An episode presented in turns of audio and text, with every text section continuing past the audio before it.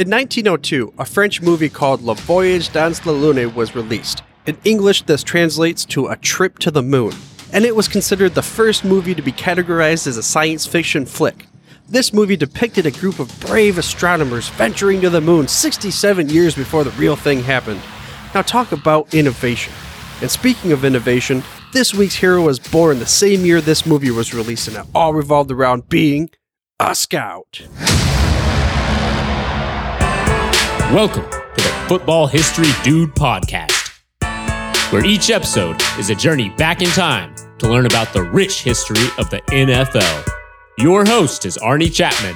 Football is his passion, and he wants you to come along with him to explore the yesteryear of the gridiron. So hop on board his DeLorean and let's get this baby up to 88 miles per hour. Great Scott. This time, as we step off the DeLorean, the date is September 1st, 1902, and we are in Chicago, Illinois. That's because this week's guest was born on this day. His name is Eddie Kotal, nicknamed the Lawrence Flash. He played college football at Lawrence University in Appleton, so that's kind of why he got that nickname. But then he will go on to the NFL. He played for legendary coach Curly Lambeau in the Green Bay Packers from 1925 to 1929. So he was a member of the 1929 Green Bay Packers championship team. He'd also be a head coach at the collegiate level. He'd end up coaching some other sports. And then he'd come back to the NFL to be an assistant for Curly Lambeau in 1942. But I don't know if this was because of the wartime and they were losing people to the war or if it was he was naturally coming back to the NFL. I didn't really dig into that and find that piece of information. I'm imagining that it may have had something to play. But still, this is not the turning point for in the terms of when this guy, Eddie Kotal, became what many deem the father of modern scouting. No, he was hired in 1946 as the chief scout for the Los Angeles Rams, and this would be the start of something special. Again, he would ultimately be called by many the father of modern scouting because he would work tirelessly. He'd bring home top level talent for the Rams, and a major reason of their success in the 1950s and 60s. He would scour, he'd find across the nation different kinds of talent, so when they would draft, they'd have everything at the ready. And according to an article in the Sports Illustrated Talk of Fame network, Kotal was hired by Dan Reeves. Reeves was the innovator and Kotal was the bird dog traveling the country, they said. Once estimated he was only home two days in a nine month period. I mean, to me that sounds a little stone cold crazy, but hey, he got the job done. And they had many years of victories and they had many successful years. But one point of proof was the Rams' 1949 quarterback group. This included Bob Waterfield, Jim Hardy, rookies Norm Van Brocklin, and Bobby Thomason. You see, Waterfield and Brocklin, well, they went on to be Hall of Famers. And Hardy, because they had a plethora of quarterbacks, they traded him over to a team to become a quarterback and a, co- a top quarterback in the league for many years. So I would say that scouting, even though it was still more in its infancy stages than it is today, played a major role for the reason why the Rams were so successful back in the 50s and 60s. And from that same article comes a quote from former Chicago Cardinals personnel director Ray Guarasci, and it went as such. The Rams made us all look like we were from the boonies, sleepers, busts, and franchise makers, the behind the scenes story of the pro football draft. End quote. That's pretty much what they said. Hey, they came to play. They did their homework, they knew what they needed to do, and they got the job done. We're all just sitting there in the boonies, you know, I don't know, hayfield, bonfires, and that kind of thing. But beyond that, the Rams are one of the first teams to perform extensive research on collegiate players. As far as, you know, bringing it to the draft, they were armed to the teeth when it came to drafting players. They were prepared for anything. And who was the GM for them for many years? Well, none other than legendary Tex Schramm you know, one of the architects of America's team at the beginning. I mean, often the credits are given to the Cowboys with being the first team to really dig deep into scouting and provide innovative ways to look at players. Maybe so. But maybe Tex was influenced by his time with the Rams, and Kotal was influenced by his time with Curly Lambeau and Curly was considered very innovative during his time in the early NFL. So, link, correlation, Lambeau, Tex Schramm, scouting, let you go ahead and put the pieces together where you will. But Eddie Kotal was not the first NFL scout. Not trying to say that by a mile. But again, many do consider him the father of modern scouting, and all leading to where we are now. but it wasn't always as structured as it is nowadays. I mean, this comes from the NFL's website. But make no mistake, there were dark ages. From the phony 40 to poor Don Caraway, who was drafted three times, twice before he was professionally eligible. Nobody bothered to check.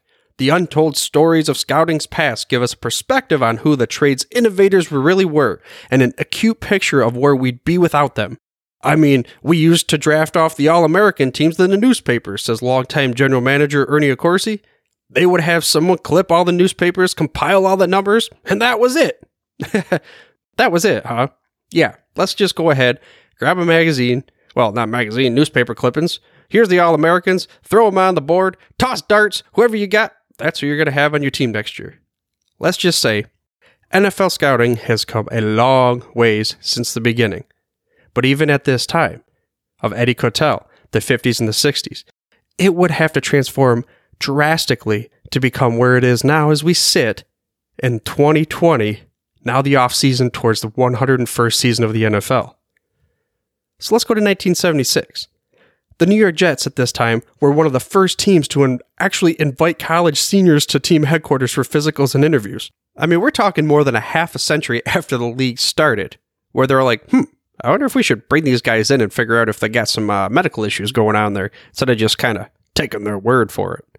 And this is from Mike Hickey, former Jets director of player personnel, which he wrote an article in the New York Times in 1983 kind of describing it. He said, Besides character and intelligence, the other non football thing we put a premium on is the medical aspect. We attempt to have every player we are interested in have an orthopedic physical by our team physicians. It takes a lot of time and costs a lot of money, but we think it is worth it. You have to cut down the odds of making a mistake. End quote. So it worked for the Jets, right? Yeah, they had some pretty good success around that time.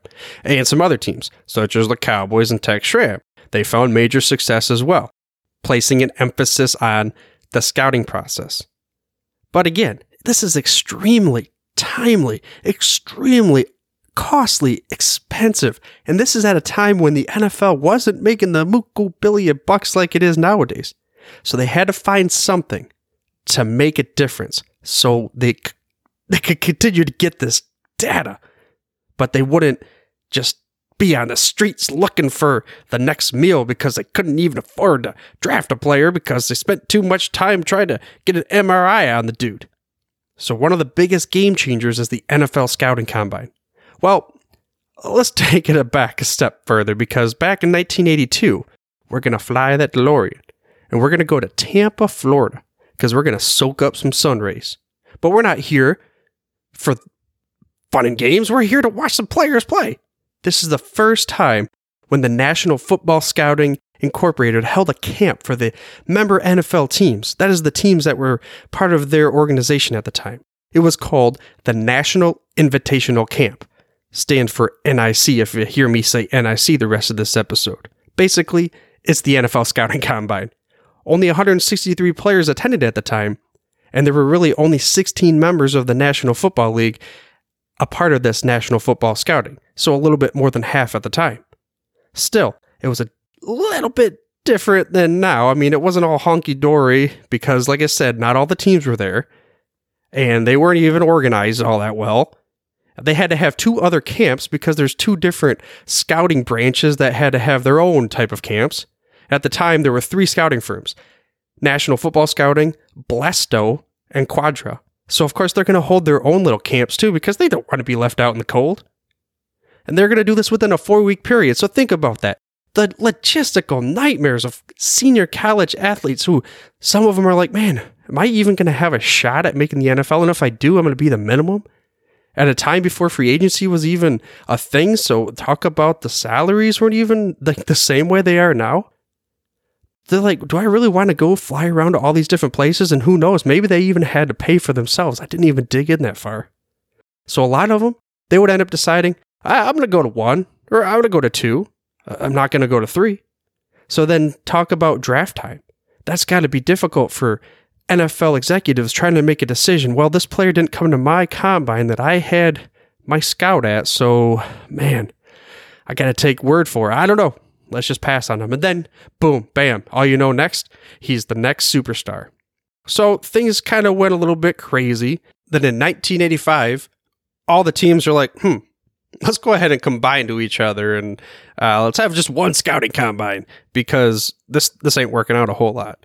And that was one week after the Super Bowl in sunny Arizona, the campus of Arizona State, because it was considered to have excellent outdoor facilities. And the timing of the year, well, hey, right after the Super Bowl, it's going to be cold everywhere else. let's have it in Arizona. But Greg Gabriel, the former director of player scouting for the Chicago Bears, he recalls that the chance of rain was supposed to be less than 10%. Well, that 10% turned into 100 as it rained some on two of the days, disrupting workouts. The following year, the combine, now exclusively ran by National Scouting, was held in New Orleans the week after the Super Bowl 20. That was the first indoor combine, but to say it was disorganized is an understatement. When the drills were held on the floor of the Superdome, many coaches and scouts would just grab a folding chair and find a place to sit on the field. The team executives who wanted to sit in the stands were blocked from seeing everything. It was a farce. well, Greg, uh, how about you tell us what you really thought about this thing? Because uh, seriously, 65 years after the NFL was alive, we still can't figure this thing out. We're just now getting to an indoor scouting combine where all the teams are together and it's crazy disorganized. Kind of makes you think, though, how smooth everything seems now to us on TV when we watch the combine go from one to the next. I mean, sure, there's probably a lot of craziness going on behind the scenes, which we're going to get into a little bit. But first, something else from that 1986 combine. Bo Jackson reportedly hand timed a 4.12 second in the 40 yard dash. I mean, that is just bananas fast. But watching that play where he ran to the tunnel, ah, maybe that's so.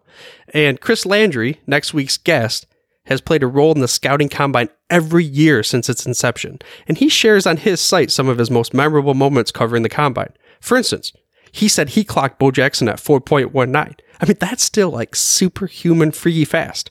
So I'll leave a link to his page with his memorable moments in the show notes, which, by the way, you can get to the show notes through your podcast player or by heading to thefootballhistorydude.com. Again, that's thefootballhistorydude.com. Also, while you're at it, I ask that you please subscribe for free to the show by mashing that little subscribe button on your podcast player choice. That way you get the hottest, freshest out the press episodes well each and every week. But on to 1987. You see, after that whole shamble in uh, Louisiana, they're like, let's move this thing over to Indianapolis. At the time, it was called the Hoosier Dome, you know, Indiana Hoosiers. Later, it would be named the RCA Dome, and then they would have it there until 2009. But that's not because they went to another city. It's still in Indianapolis, uh, but they had to transfer over to what is now called Lucas Oil Stadium, where the Colts play. So that's like the whole eh, location geographical. It's going to be stuck in Indy probably till the day we all die.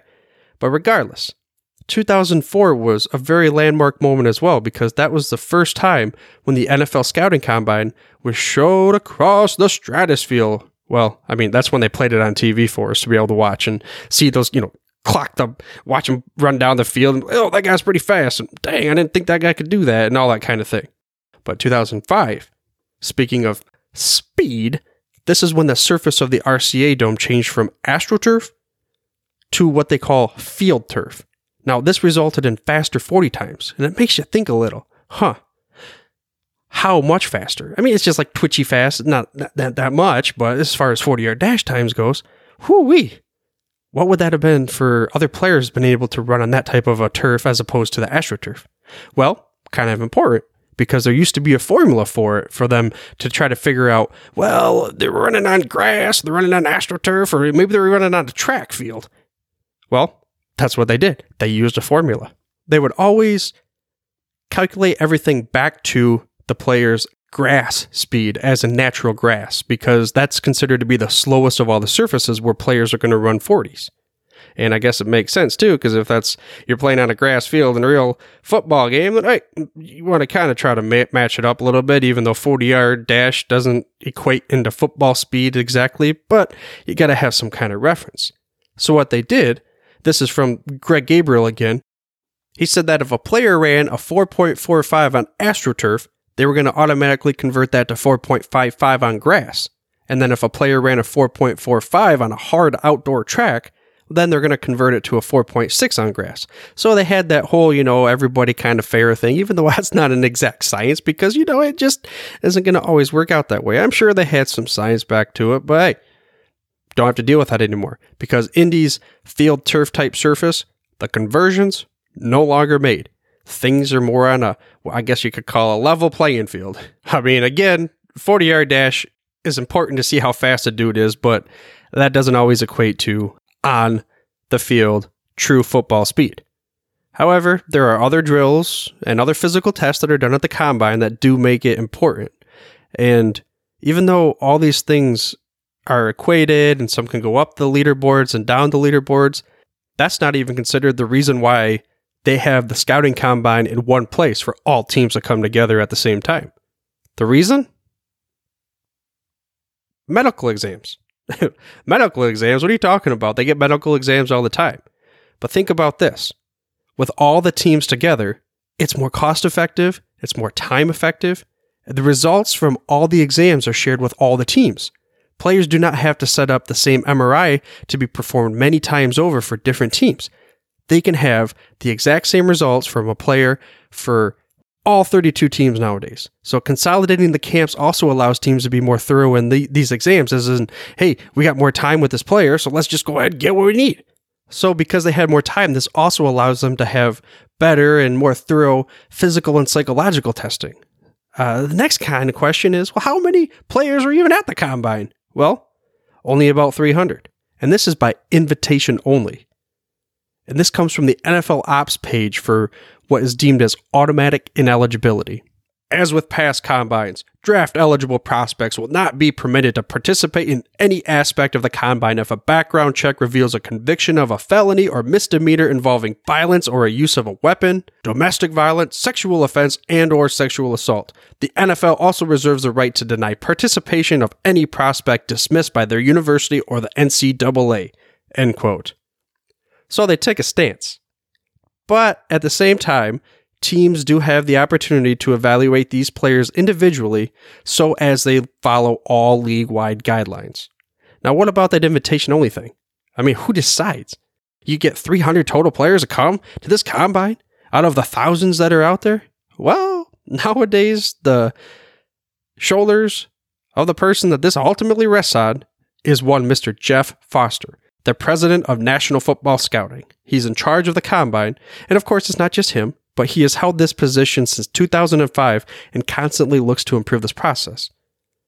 I mean, this is a whole nother episode in itself. I'm sure we could have him on, we could have some other guys on to really break down and deep dive into how do you select how many linemen come? How do you select how many quarterbacks? If you bring too many quarterbacks and they're not going to get drafted, what's the point? And now you're leaving some linebackers out. Holy cat's pajamas.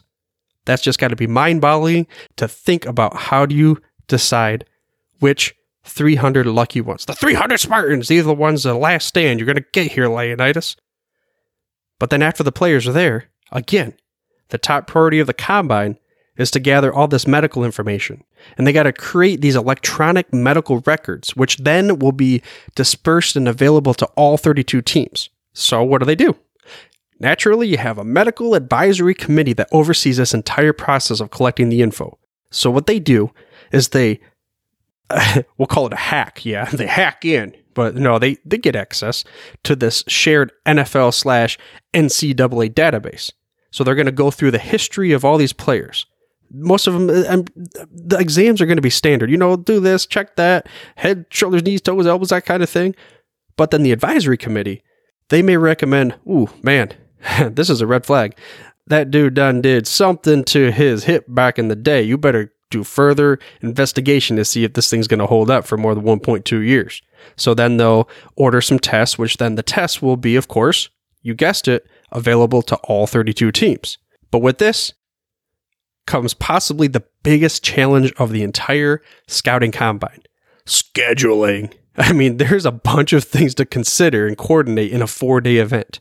The NFL Ops site says that they start scheduling in mid October of the previous year, as in last October for this upcoming couple weeks, for until the first day of the combine in February to be able to schedule all these different exams, these MRIs, all these types of things.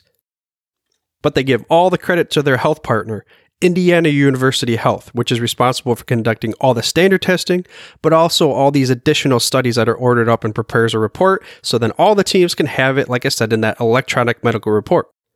Let's just give you an example, though, from the website. This is also from Jeff Foster. He stated that in 2013, we did 365 MRIs on 333 players in four days. Each MRI takes about an hour, so it's extremely challenging to just schedule those and make sure they all happen. I mean, that's some hardcore scheduling. But that's not it. Each of the 32 teams have the opportunity to conduct up to 60 interviews. Each can last up to 15 minutes. So you're talking 32 times 60 times 15 boom, on top of all of these medical exams that have to be considered. Man, that is a lot of scheduling. Oh, yeah, wait, we got all the on field things going on. We have the press interviews. You have the, I don't know, the water breaks, get all these types of things. And you got to pack it into a four day event, which costs a lot of money for the event. But at the same time, this, there's a lot of money riding for these teams in general. Because if they whiff on a blue chip or potential first round draft pick to set them back many years, we're talking TV revenues, we're talking all these other things that these teams could be missing out on. That's a pretty big weight to carry when you really break it down and think about it. I mean, with television being introduced, it's a major event beyond just that. Oh, yeah, that's right. Oh, hey, now you got to schedule commercials in there. So just imagine scheduling as being the most significant proponent of a successful scouting combine. And I didn't even think about it that way until I started reading through this. And I think Jeff Foster and his team are what we can call some unsung heroes in the advancement of the game because, hey, whew, that's a scheduling logistical nightmare that I don't want to tackle. And I'm just glad that they're there and he's been doing it ever since 2005. And he deserves a few high fives from everybody listening to this show. Because even though the scouts have a pretty good idea about each player's on the field performance before the combine starts, they get confirmation from the test performed during this event. This confirmation translates into confidence in drafting players on draft day, leading to the difference between championship teams and, well, uh, my Detroit Lions. And the event offers players great opportunity to showcase their abilities, even if it's in a league beyond the NFL.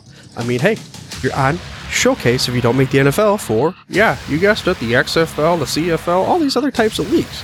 So that's why the website of the National Scouting Combine calls the event the ultimate four day job interview. I hope you enjoyed this week's episode and were able to gain some gridiron knowledge nuggets about some of the history into scouting and the combine, two major proponents to a successful NFL franchise. If you like this episode and would like to help support this independent show, you can do so by heading over to thefootballhistorydude.com slash support. Again, that's a footballhistorydude.com slash support. Now, next week, we're going to stick with the scouting and combine theme by talking to someone that has been involved with every scouting combine since its inception. He's a former NFL scout, coordinator of the Houston Oilers slash Tennessee Titans scouting department, and even served as a coordinator of the combine in 1993. So I think he has a little bit of insider knowledge and is going to go ahead and share some of his gridiron knowledge nuggets with us. And we're going to learn more about the scouting process and how the combine works and how it has maybe not worked as much in the past and how it will continue to work in the future. But for now, dudes, I'm through if you're through. Thank you for listening to this episode of the Football History Dude. To make sure you're the first to get the next episode, please subscribe on your podcast player of choice and head on over to thefootballhistorydude.com for the show notes and more information on the history of the NFL. And remember, dudes, where we're going, we don't need roads.